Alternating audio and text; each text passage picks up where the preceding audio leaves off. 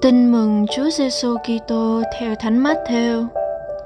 Khi ấy, Chúa Giêsu phán cùng các thượng tế và các kỳ lão trong dân rằng: Các ông hãy nghe dụ ngôn này. Có ông chủ nhà kia trồng được một vườn nho, ông rào dậu chung quanh, đào hầm ép rượu và xây tháp canh. Đoạn ông cho tá điền thuê rồi đi phương xa. Đến mùa nho, Ông sai đầy tớ đến nhà tá điền để thu phần hoa lợi. Nhưng những người làm vườn nho bắt các đầy tớ ông, đánh đứa này, giết đứa kia và ném đá đứa khác. Chủ lại sai một số đầy tớ khác đông hơn trước, nhưng họ cũng xử với chúng như vậy.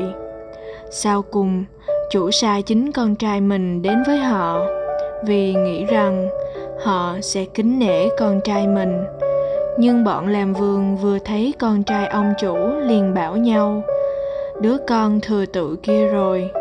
Nào anh em, chúng ta hãy giết nó đi và chiếm lấy gia tài của nó. Rồi họ bắt cậu lôi ra khỏi vườn nho mà giết.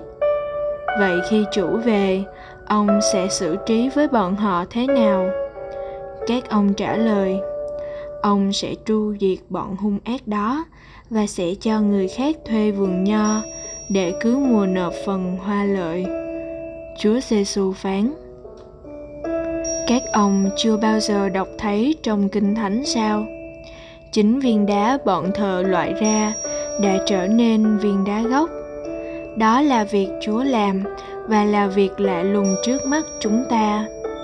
Bởi vậy, ta bảo các ông nước thiên chúa sẽ cất khỏi các ông để trao cho dân tộc khác, biết làm cho chỗ sinh hoa trái.